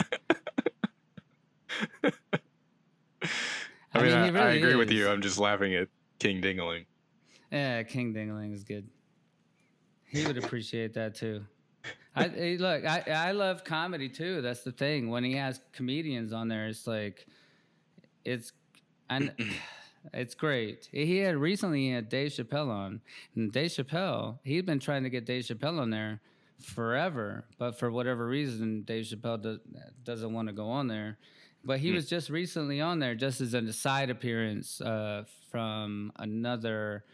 The the guy that used to work with him on Chappelle Show is I think his name is Donnell. Uh, I can't Yeah. recollect his last name, but Donnell something Rawlings. and he showed up Donnell Rawlings, yeah. And uh and when Chappelle came on there, it was just like you could just see like the like well for me also the interest level was just like whew. Like I was like Joe Rogan, Dave Chappelle. I mean, does it get any better than that? It doesn't get any better than that. Let's see what Yeah. these motherfuckers really had to say without jokes. Like I want to hear what they really had to say without any of the jokes. That would Yeah. be really amazing. And and they they kind of did do it like that, although uh, Joe Rogan was already kind of riled up from the uh, the the Donnell thing. I think he was more comfortable, and then Chappelle was more thinking before he said something, and uh, it was just really. I I can't wait till uh, till Chappelle goes on there as like a featured uh, uh, guest. Yeah, that'd be it's cool. gonna be really amazing. Yeah. Who's your Who's your perfect uh, interview? Or not perfect. I'm not gonna say perfect, but like, who do you who Who would you like to see on the Rogan Experience if you haven't seen them there yet? Um, Or any podcast doesn't have to be Joe, but golly, he is the ding-a-ling king. I like uh, Ryan Russillo. You know him? Used to work for ESPN with Yeah, uh, like Scott him. Van I listen to his podcast, um, and he's he's a really good interviewer, and he's he's just got really interesting takes. So I think that would be pretty interesting. Him and Ryan Joe. Russillo does Ryan Russillo do uh, uh, anything other than sports, or does he only do sports? Uh, he only does sports, but he can kind of veer off into some other topics. It's it's mainly sports, but Yeah, once in a while yeah. he'll he'll talk about some other things. Yeah, I like I like sports too. There's this guy that a friend that I have who uh, me and him always talk sports. So you you like talk sports too, right? Yeah, sure. All right. Then I need to write some of these topics again to be sports. Are you more football? I know you're soccer for sure, 100%. But uh, do you do a lot of football? I mean, I watch NFL mostly, and I watch some of the um, big college games. But Okay. I mean, I'm super spaced out while I'm watching them, so I'm not super into it. Okay. So what's your favorite thing to talk about with sports then? I could talk some soccer. Yeah, yeah. Just I I'm more keyed into soccer. Okay. Um, I guess that's about it. okay. I like the NBA. Yeah, I like all the sports. Is it weird? Is it's kind of weird, right? That the NBA season is like now s- almost about to start again. Yeah, it just Isn't ended like strange? It just yesterday or ended, like- something. yeah, yeah, bro. Like like a couple of weeks ago. Like I don't know, like a month ago. When is and it now starting? starting back up again. December. Good question. Yeah, it usually starts right around this time, but we had such a late, you know, like layoff or whatever, and uh, I just wonder how they're even going to do it again. I guess they're going to go back to the bubble. I don't think so. Ugh. I think they're I doing. know.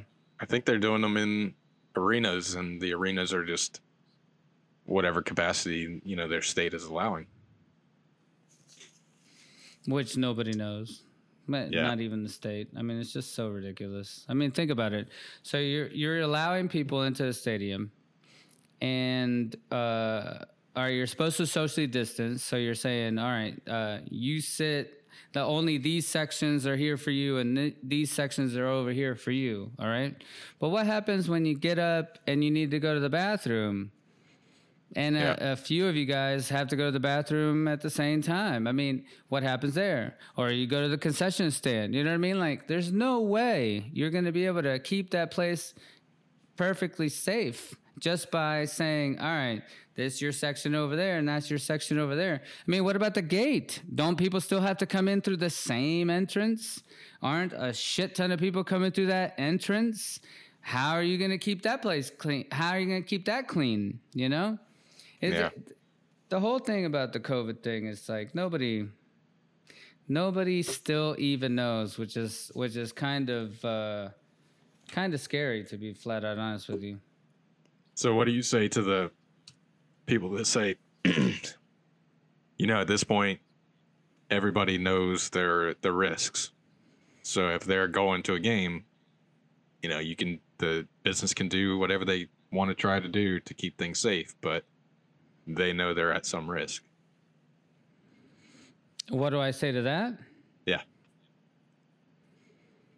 I say don't as as a person that's going to the facility, don't put it on the facility if you catch it or don't put it on the facility, you know, if they're like know that you're not 100% safe.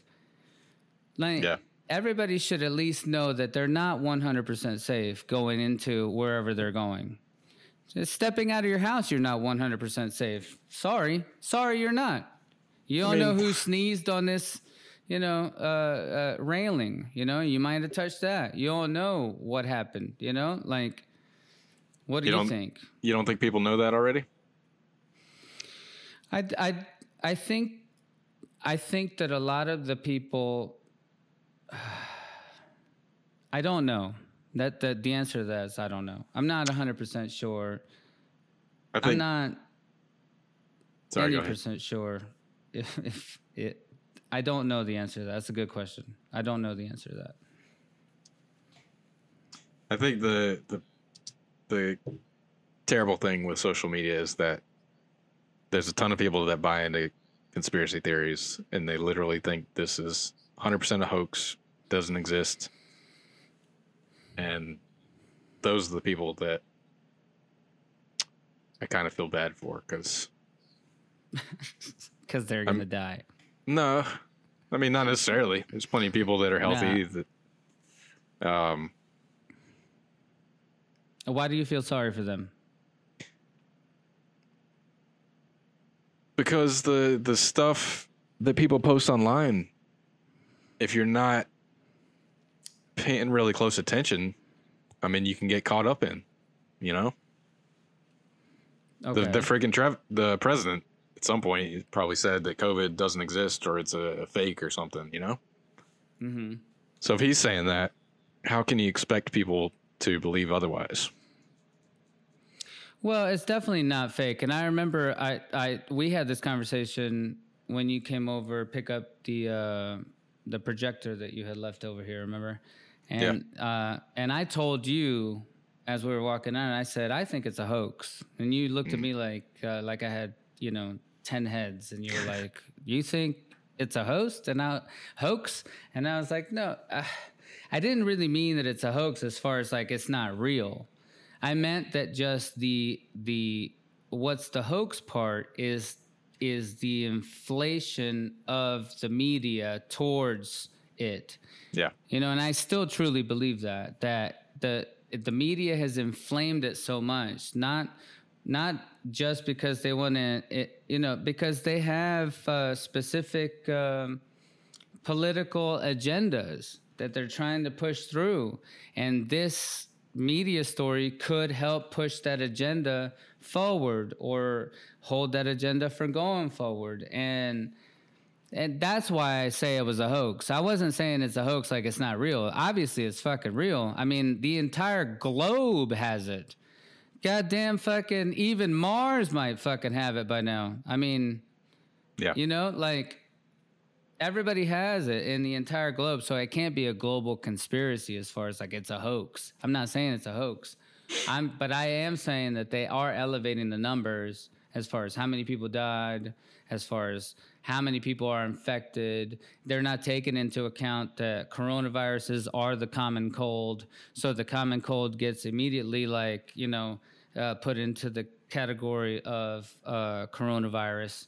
And nobody's really doing any research to that. Elon Musk even really on sorry to reference him again, uh, Joe Rogan.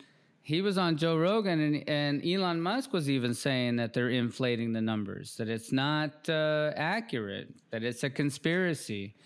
As not a conspiracy, uh, but that they're inflating the numbers because, and the reason that he stated was because that they're making, and you can look this up, Matt. If you get a COVID case, the the the hospital gets significantly more money than if you get any other sort of thing. Like the government was like, "Oh, we're going to give you more money for that one specific COVID case, right?" So, why wouldn't it be advantageous for the hospital to say, "All right, every common cold, we're going to call it coronavirus because Uh, I don't think make more money." I don't think that's what's happening. I think what could be happening, to your point, is that somebody's in the hospital, they test them for COVID, they test positive, and then they die of a, heart attack or cancer or something not COVID related. I guess maybe a heart attack wouldn't be COVID related, but cancer or something, you know, and then they call it a COVID death and they get extra money for that. You're I don't think they're they're 100% falsifying that. That You're seems that pretty sketchy. they're only falsifying the death. They're not falsifying the entry. Is that what you're saying? Right. They're not falsifying the fact that this person tested positive for COVID or not. That'd be my guess. I don't know, man. I mean, well, it would be how nice how would you even numbers. how would you look up that number though? Well, you well, you compare the numbers from last year to this year. Like, Right. let's just compare common cold numbers from last year to common cold numbers from this year. If it's significantly lower, and you can add the, the those numbers to the numbers for COVID cases, then you could see a correlation there, couldn't you? I mean, I'm not a math genius, but at least I know that you could do that. Yeah. Makes sense. So just look at it. Don't even go back to 2019 because those could be skewed because COVID was 2019 and 2020. Go all the way back to do 2017. Cold, uh, common cold deaths, you know, and then do and then see see what happens or flu or flu, right? I mean, Yeah. there's, they're gonna lump all that in together. By the way, a flu and a common cold is gonna lump in together to equal coronavirus. It's just it just is going to. I so you think the number is going to be the same? wh- what number? The amount of people that died from the flu in say 2017 versus the people that died from the flu and corona in 2020. No, that's not what I'm saying. I'm saying I want to see the number of the people that died from the flu and the common cold together in 2017. and then I want to see the number of uh, coronavirus deaths, which I already know the number is close to 300,000, I think now, uh, in the US. And then I want to see the numbers. Hold on. And then I want to see the numbers of two, 2019, 2020 cold and see if that number has significantly dropped because I guarantee, I bet you it has, and I would be very surprised if it hasn't. Mm. That those are the three numbers I need to see in order for me to, you know. And I ha- it's funny that I haven't even done this math on my own. I should have already done it, but like I've been talking about it and talking about it, but I. I never actually did the math, so Matito is going to pull up the numbers for us and see right. if we can. Let's stick to the flu because that's an easier number to get. Okay. Um, so according to CDC, there were 61,000 deaths from the flu in the U.S. in 2017. Okay. Well, Alright. nah. So it's hard to hard to get a number on it because it says that's the 2017-2018 season. So in other Well, words, like that way. okay, Do twenty. but we haven't had that 20 yet for 2020. Oh, okay. Well, we're almost there. I mean, we're only a month out. Okay. Um, And if we just subtract the, if we just divide the number from 2019 to 2020, and divide that by 12 and subtract out uh, one of those, then we would have the, you know, the number. It's not like I want to be exact anyway. I so far it says so far it says uh 22,000 For what? for the night. No, hang on. That's not right either cuz that's last year from the flu. Okay. So there's no way to to know it yet cuz the flu season, I mean, what is the flu season even start in like October? So we're only talking about 2 months out of October, November, December, January, February maybe out of 5 months. We're not going to know that yet. So there's already been 22,000 in, in now, October, November. No, that's 22,000? nope. That's last year. So the flu season that started in 2019 and went to you know February or March or whatever it is in 2020. It's, Okay. That number is only for that what they're calling the season. Well, coronavirus started in March. Middle, uh, actually, it started before that, but when the country shut down, it was March, like the middle of March, right before St. Patty's Day, Yeah. like March 15th, let's just call it, right? Yep. But honestly, it, even that it varies pretty widely. Like, I just so the first number I said was from 2017 flu season. It was like 61,000. In 2018, it was 34,000. So there's there's a pretty big variation there. I think we'll know a lot more once 2020 ends because they're just going to look at they'll be able to look at you know how many people died in the U.S. from this year, how many people died the next year. If there's a big jump, then you, you're going to have to assume that's from COVID, right?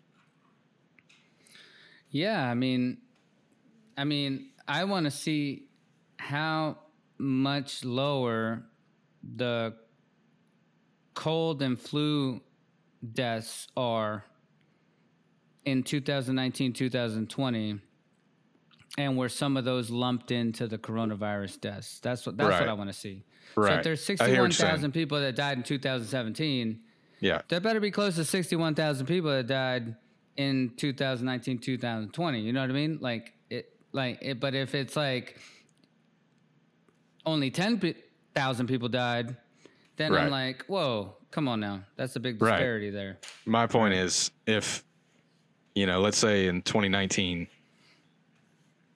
30 th- 30,000 people died from cold and flu. In 2020, they say 10,000 people died from cold and flu, but 200,000 people died from COVID. Then it doesn't really matter what they categorize it as. It's it it would be then it would be clear that COVID was causing more deaths, right? Correct. Okay. Okay. All right, we solved that one. Sorry, listeners. Golly. That, uh, Matt told me not to do math on this podcast. no, no, no. I just keep going back to it. He But- can edit that out. so, so let me ask you. I mean, I think that for sure COVID is causing a bunch of deaths, whether you want to call it flu or COVID or whatever. I mean, there's stories of like hospitals calling in tractor trailers to carry Oh, out dead yeah. bodies. You know, Yeah. So- are those just stories or is that real? yeah. Are the pictures fake? Is that something they they normally do? up? I mean, do they normally do that? Like even when COVID isn't here, just because of the flu season? Well, It seems unlikely, uh, but I don't know. Could be. It do, it doesn't seem unlikely because here's why, and you're not gonna like this because it's another big conspiracy theory. So George Soros, you know who he is? Nope.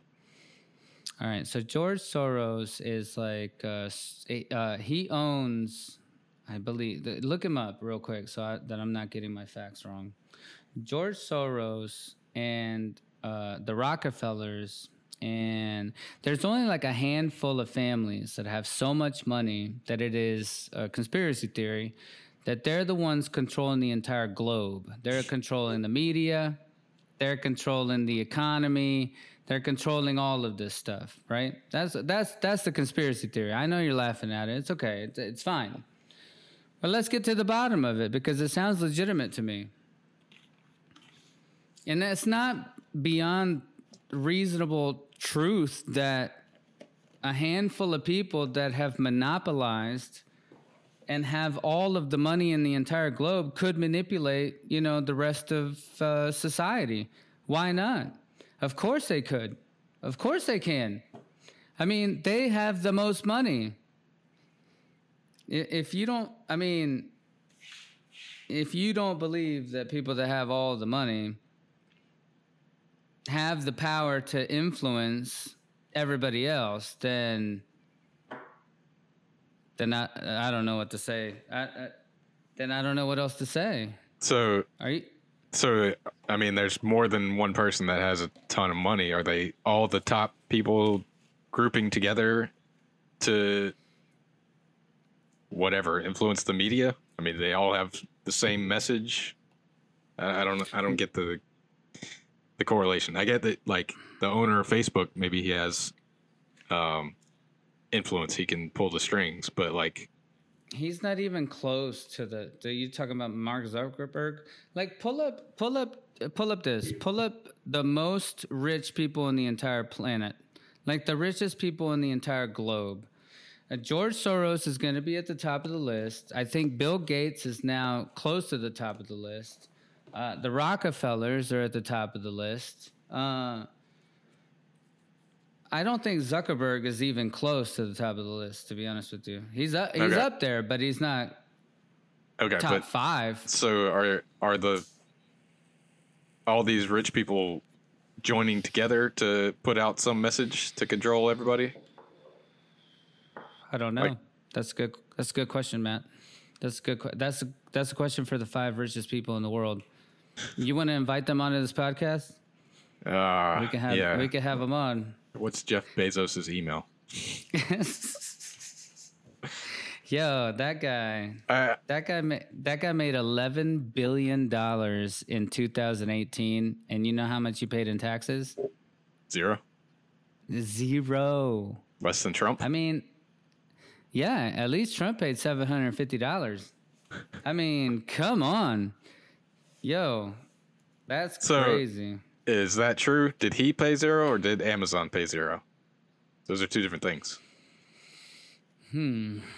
That's a good question. Again, thank you, Matt, uh, for stumping me again. No, I don't know my facts.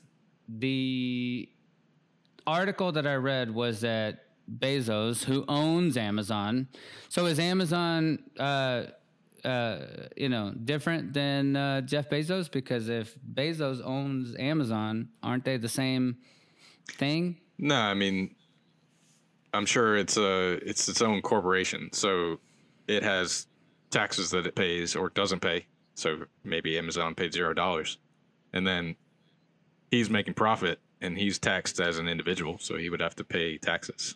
Now, I'm not saying he didn't pay zero dollars because he, I'm sure.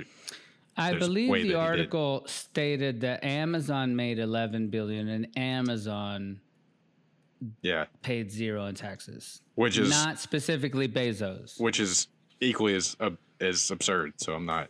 There's no argument there. That's ridiculous. Yeah, That- but you're right. It is a, it is a, it is a, uh, uh, and that's what I was saying to you before. Like, it is a change in narrative, right? Like, if you didn't know to ask that particular question and dissect it into those two things, you would think one is in the same as the other, you know? And uh, that's how easily you can be manipulated. We talked about influence, being influenced earlier in the in the podcast. How easy it is to be influenced. You could just be easily influenced into believing that, and it's not exactly true. yeah, yeah, it's tricky. What did you find out, Matt? Mm, Nothing yet. Oh, okay. It's hard to track down. Man. Again, these you Google something, you see a headline, and then you click it, and it's a 15 page report. It's the Well, same way with you ever you ever do any cooking and look up recipes online? It's the same thing, man. I'm just looking for that five lines of what the ingredients are and how to cook it, and it's this ginormous blog about oh this is my story and i'm a vegan and uh, my kids are they eat meat and whatever just tell me the, the tell me how to cook Just, it. just, yeah, just, uh, yeah. Well, Anyways. that that that's their gimmick to try to get. Well, it's not a gimmick, but that's their way, their marketing strategy to try to get subscribers and followers. We only have six subscribers, Matt. Maybe we should. yeah maybe we should do try some to follow some of this. We should lie to people a little bit. we should here. do some uh, clickbait for sure Actually, I refuse to do any of that because that we're just doing this for fun, folks. Like it, you either like us or you don't. You want to subscribe, you don't. It doesn't matter. We're still gonna do it every single week. It doesn't matter if you care if we have six subscribers or no subscribers. Oh, by the way, did you hear about this girl? Uh, you know this TikTok star. Her name is uh, Charlie. Charlie. There's a. It's two sisters, Charlie and Dixie uh, D'Amelios. They're on TikTok. All Okay. right, well, all right. So uh, Charlie is the bigger one of the stars, and she just hit 100 million subscribers on her. She's 16 years old, and she hit 100 million on her on her uh, subscriber list, uh, and she's ranking ahead of all the other TikTok. And she started late, by the way, in the whole game of TikTok. She started late. All she does is just do these dances. She just does these dances like, oh, hey, oh, you know, to like uh, cool music, and then and then that's it. That's all she does. Just quick little. I don't know. It's like a fifty second, not even like a thirty second dance, and that's it. That's all she does. These little th- thirty second dances. Got 100 million people. I mean, it's crazy, right? I know you're laughing at it, but like, it's crazy. yeah The next, guess how many? All right, so she just hit 100 million. Guess how many number two is? She's number one. Guess how many subscribers number two has? 33 All right, all right, come on. All right, well, obviously it's not going to be that big of a difference, but 70, 70 million. okay So he's got a 30 million gap in between. And think about that. I mean, that's that's a huge gap. That's like if you're running a, like a relay race, you're basically lapping the entire field. You know what I mean? yeah So she's kicking ass, and uh, so she was. Uh, they they decided that they were going to go on YouTube and create this new show called uh, "Dinner Guest with the D'Amelios" or something or other. This is how you know I don't have a life because I'm just constantly just watching YouTube.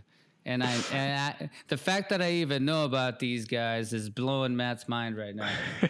but because I'm 42 years old, I shouldn't be watching any of this shit. But, but they, so they did this show, right? And uh, what ended up happening was during the show, they had a private chef who was like a family friend that came out and uh, did a paella. You know what paella is? yeah Yeah, so they did a paella, and uh, he did a paella and he ge- uh, served everybody. And in paella, in traditional paella from Portugal or Spain or wherever, wherever, you you put snail in there. Snail is part of one of the proteins that goes into the paella. Snail. Okay. And one of the kids, the older, the 19 year old, uh, took a bite of that of the snail, and obviously she was like, "Oh my god, what the hell is this?" Right? Because the snail not used to eating it, right? Yeah. And she spit it out on the side during the thing. Yeah. And then the other, and then the other uh, child asked uh, or said something like, "Can I get some dinosaur nuggets or something like that?" So it, like, they were trying to make a joke about it, but it came off as like super rude or whatever. They're just mm. teenagers. One's 16, one's 19. God, they don't even fucking know what the fuck they're doing. They're they're making millions of dollars just making videos, just fucking dancing for 30 seconds. Like, come on. They don't know what the fuck they're doing. Well, they know what the fuck they're doing in that, but they don't you know what I mean? Like, don't put them on TV. Well, Yeah. that that's a whole nother subject. But they got fucking crucified. Hmm. Like death threats about how rude they were to the chef, like how they like how they're not appreciative of what they've got and blah blah blah and blah blah blah. And I was like, golly, like these guys are just like 16 and 19. First of all, if you already got 100 million people by just doing 30 second videos, keep doing that. Yeah. Why are you trying to create a new show on YouTube? You don't even need that. Yeah. Yeah, and their parents were in it too. that was probably their parents' idea to do like, hey, include us. We're the D'Amelios, like uh, blah blah blah. Oh man, I'm sure Kim knows about them. Why do you say that? She's the principal of a school because she's the principal of school and she's uh, knows uh, what the students are into. She's tapped into the brains of students. She talks to students all the time. She knows what the cultural things are. You know, ask her. Ask her about. Ask her about the D'Amelios and how they. Well, here's what happened. So that episode aired, and then immediately she was about to reach 100 million viewers, and immediately she lost like I don't know, like a million something viewers. So the headline on Yahoo News or whatever was, uh, you know, uh, D- Charlie D'Amelio loses a, a million five uh, because of uh, you know rude comments and this and that. And then she ended up going on uh, Twitter, Instagram, or something like that, and and uh, apologizing on air and crying on air. You know what I mean? Live. Have you ever been live? Nope. Don't think so. It sounds horrifying. Yeah. Yeah, because here's what happens. As you're talking, you're reading the comments that are coming in like one by one. People are commenting live as you're talking. So Yeah. let's just say you're in the middle of something and somebody says, Go kill yourself, Josh. Th- then you read it and you're just like, now you're still trying to get through the whole, you know, thing. You know, or you can't do it over again, or you can't edit it, you know, the way that we do this podcast because we're not stupid. um, you know, like it's it's it's it's terrifying, terrifying. Saying she did it. She went live to apologize about the way that she acted on TV. My God, I mean that's their life now. I mean, and they make tons of money just uh, doing that. But at what point does it become not fun and you reach the threshold where it's just like, oh my God, like I've created a a social media monster. You know what I mean? My guess is once you're making tons of money, it's too late. You got to keep going. But What do you mean? you know, I mean, if they wanted to quit, they they w- wouldn't quit because they were just making a ton of money. They're still going to make a ton of money. Well, by the way, not even two days later, she reached her hundred million. So even though she lost that, she made it right Yeah, back up. no such It's thing as like uh, bad, publicity. is. That's exactly right. Yeah, That's exactly right. Yeah. So, man, it, it's so interesting. yeah, man. Yeah. Well, hate to hate to end the party, but I got to wrap it up You soon. hate, you hate to be the bad guy. Yeah, All right. want to do some uh, do- want to do some Uber facts? yeah, baby. Let's do that. All right. This is my favorite part of the show, by the way. All right. Again, this is UberFacts. I'm just looking at UberFacts Twitter feed, reading them. I'm not going through Let's them go, at all go. first. So if they're terrible, I'm sorry. All right. Let's go. Let's People- go, buddy. Let's go. People of high intelligence are more prone to mental health disorders than those of moderate intelligence. I would say that's accurate So because smart people have more issues. harder. Okay. Well, smart people give themselves the issues because they think about things too much. Moderately, people are just uh, going based on instinct, like uh, you know, uh, they're Yeah. so, uh, they're just not thinking about it as much. So there's not not much high risk of you uh, eh, making your brain uh, susceptible to mental illness because you're not tapping into that whatsoever because you're moderate. You know, Yeah. so but that makes sense to me in my brain. yeah. And I'm not really that smart. I'm sure you have lots of mental Ill- illness, you know, mental issues. Oh man, I've got the most mental illness out of anybody here. All right, next one. Uh, blue whales are so big that a human can swim through their largest veins and arteries. Oh my god, did you see that video of the lady getting eaten by a hump I, th- I, it wasn't a blue whale, but it was a humpback whale coming out coming up to eat zooplankton and she was in a kayak and she got eaten alive. Pull up that video. Pull up that video. See, let's see if you can show it. Can you show it on the Skype? That would be amazing. If you could Nah, show this, this, this is incredible. Uh, yeah, then we won't be able to we won't be able to, you know, record anymore or anything like that. But Yeah. yeah, it's That's just crazy. unbelievable. So a blue whale, not a blue whale, humpback whale came up and like literally ate this woman. That's crazy. I didn't even I, I didn't even think about that being possible. I know. I, I never thought it was possible either. You know, I always heard the stories of uh, uh, what you call the big white whale? Moby What- Dick. What's the story about? What's Moby Dick? Thank you. I don't know why I lost my train of thought, but yeah, Moby Dick. And uh, there's there's other like nursery rhymes and stuff like that about like somebody living inside of a whale or something like that. Well, this lady literally almost got eaten. She didn't get eaten because they're not uh, carnivores, you know. So she got spit back out, but in the video, it looks like she literally gets eaten. It's, it's crazy, amazing. Jeez. It's crazy. All right, next one. What What was the question? Let me try to answer it. Was I there a question? answer it. I just went off on it. Yeah, it was like blue whales, something or other. Oh, I was just I didn't know a blue whale or a humpback whale could eat a person. Oh, okay. Yeah. I don't think Maybe that was a can't. question, but okay. Okay. Next one. well, they. all right, all right, all right. Um, Fox refused to pick up the show South Park because they didn't want to air a show that had a talking poo character. Uh, the show was then taken to Comedy Central, where it became one of their highest rated series and led to network becoming one of the fastest growing cable channels.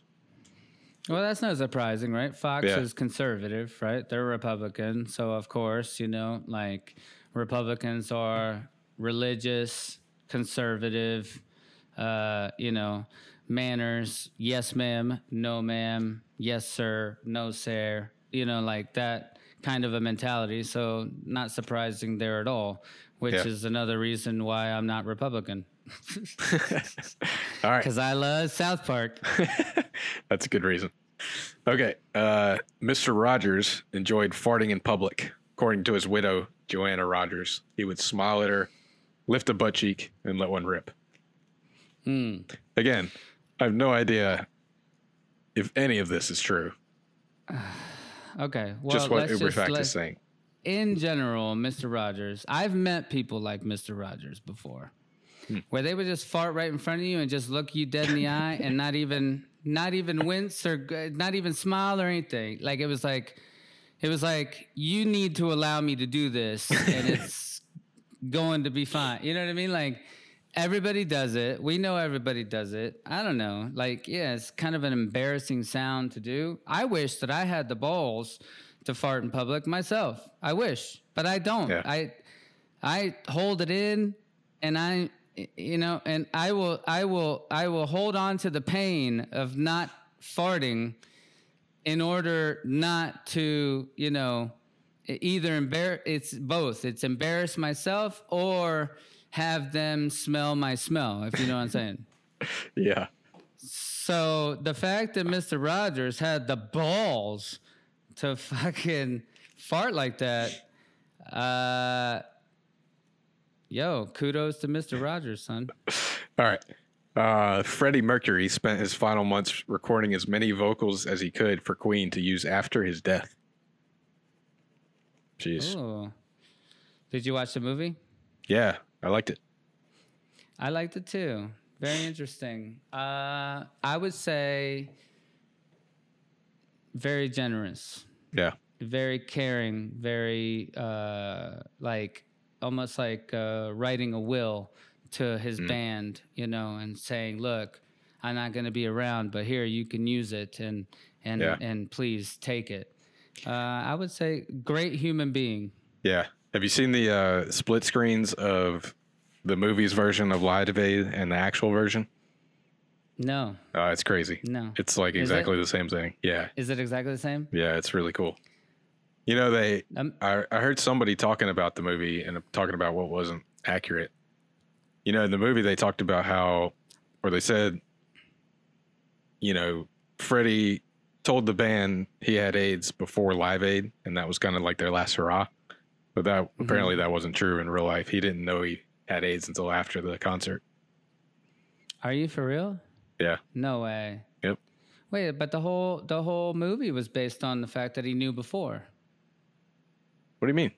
That he had AIDS? Yeah, he knew he had AIDS before he did the Live Aid concert. Oh, yeah, in the movie. That's what. In what the they movie. said. Yeah. That's what they lie? Uh, I mean, I don't even remember what it was. It was just some guy that was talking about the inaccuracies of it. But yeah, that's that's Oh my God. Half-assed seems internet research. Agree- that seems pretty egregious of a lie if that's really true, because like that would make the whole thing like he's gonna go and do well. Maybe he was do well because he was gay, right? And uh, look, I'm not trying to be like or anything controversial or anything, but that you know maybe he knew maybe he didn't have to have AIDS in order for him to fight for the movement because he was gay and he knew that the gay community was getting AIDS like you know like that's basically the only people that were getting AIDS was gay I people. guess, but Live Aid didn't have anything to do with AIDS. It was like a um there was some drought or some starvation in Africa, I want to say. So I think that's what Live Aid was for. It didn't have anything to do with AIDS. Oh, Yeah. really? Yeah, I think so. Let me Google that. You might want to look that up because that that would here's the whole reason that he did that concert where he's like Deo, Deo. Remember, and he gets the crowd, and he gets the crowd to fucking say it right out. You know what I mean? Like, Yeah. like a hundred thousand people saying, you know, screaming right after whatever he says, they say. Yeah. And that was that was the live aid, right? Where he was wearing that white outfit. Yeah, but it wasn't for AIDS. It was for That's uh, crazy. the relief of Yeah. famine-stricken Africans. oh my god. Yeah. So, wow. Okay. Well, I wonder if that was I don't know what the timeline was, but I wonder if that was like was AIDS rampant at that time even. I don't know when when AIDS kind of started up. The concert was in well, just look at just look up the 1985. concert. I- yeah, that's when. Well, good question. I think that's in the '80s, mid '80s. All right, uh, look up uh, when uh, AIDS was at its max, and then you could probably just go like two years back and say, all right, that's when it started. yeah. When was when was AIDS at its maximum? I wonder. I would. I think it's at 85. Yeah, probably so. It said the first reported case was 1981. Yeah, so 85 would be like uh that's so crazy that so many people show I guess it uh, imagine in 1985 you think and this is going to sound mean as fuck, but do you think that anybody would have showed up to that concert if it really was about AIDS? No, probably not because it was like a Probably not. it was like a um you know there was all this um villainizing of homosexual people, right? Because oh, Yeah, only homos- in- homosexuals get it, and that type yeah, of thing. Yeah, they would, yeah, it was like one. Yeah, it was uh, almost like the same as you walking into that uh, medical Yeah. facility you walked into with your son. You know, Yeah, if there like, was, uh, "Ah." There was a concert right now for COVID patients. No one would show up. nobody would nobody would show up. That was a Be joke. like, hey, good one. All right, want to do another one? Yeah, let's do three more and get out of here. Okay. Uh, Dave Chappelle turned down fifty million dollars to film the third and fourth seasons of Chappelle's Show. He realized success didn't feel like anything he imagined success should feel like. I don't think that Chappelle's ever fully explained that to where I can understand it. I was a huge fan of Chappelle during his rise and success, even before. I, I watched, uh, uh, man, his movie uh, about smoking weed. I forget what the name of it is, but it's. Uh, Half baked. Half Baked, thank you. Man, one of the greatest, funniest movies you've ever seen. It's a great movie. yeah. And then another movie he did was uh, uh, it was like a parody on uh, parody on uh, Robin Hood.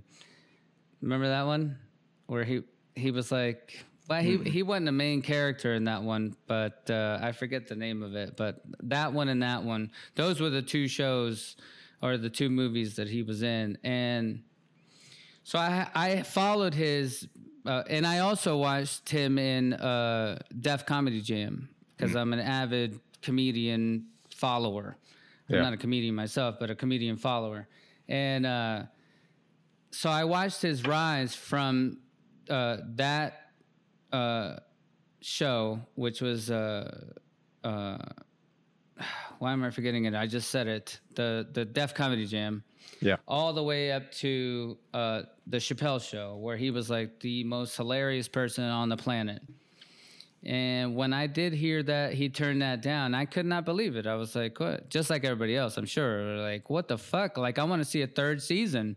I want to see a fourth season. Those two seasons were amazing. What's also And, crazy uh, is that all those, all that funny stuff was only two seasons worth. Yeah, that's, what that is what's amazing about it. Yeah, correct. Correct. So uh as far as why he turned it down, I could not tell you. Am I Yeah. disappointed he turned it down? Of course. I wanted to see more Chappelle show, but I understand Yeah. because I mean, I, I've not made the amounts of money that he's made, but money's it's not about money. I mean, I've seen plenty of movies. Can't Buy Me Love, right? That's a movie about money. There's plenty of movies where it tells you metaphorically money doesn't make you happy. So if if he already had that much money, what's another fifty million? You know. That, Yeah. that's what I yeah. that's what I It's got to be a lot of pressure too. So, all right. Want to do two Yeah. more? Yeah, because that was only one, right? Yeah. Okay. Uh, the Queen of England doesn't need a passport since all passports in Britain are issued in her name. Hmm. Okay. Hmm. Who cares? Well, yeah, that, I was gonna say, yeah, exactly. Not all these are Uh, great. no comment. No, no comment Next. on that one. okay. Okay. Last one. Uh, shortly after. no. Okay. Fine. Oh. Yeah, it's fine. No, that's fine. It's fine. That's fine. Shortly after Bill Gates left Harvard to start Microsoft, an assistant professor said he had moved to Albuquerque, New Mexico to run a small company writing code for microprocessors of all things. I remember thinking, such a brilliant kid, what a waste. Um. Hmm. I mean, because yeah, I mean, uh, you, you're right. Well, I remember thinking back then, what a what a brilliant kid, what a waste. What else was he gonna do? I wonder. I mean, what else would he have been able to do?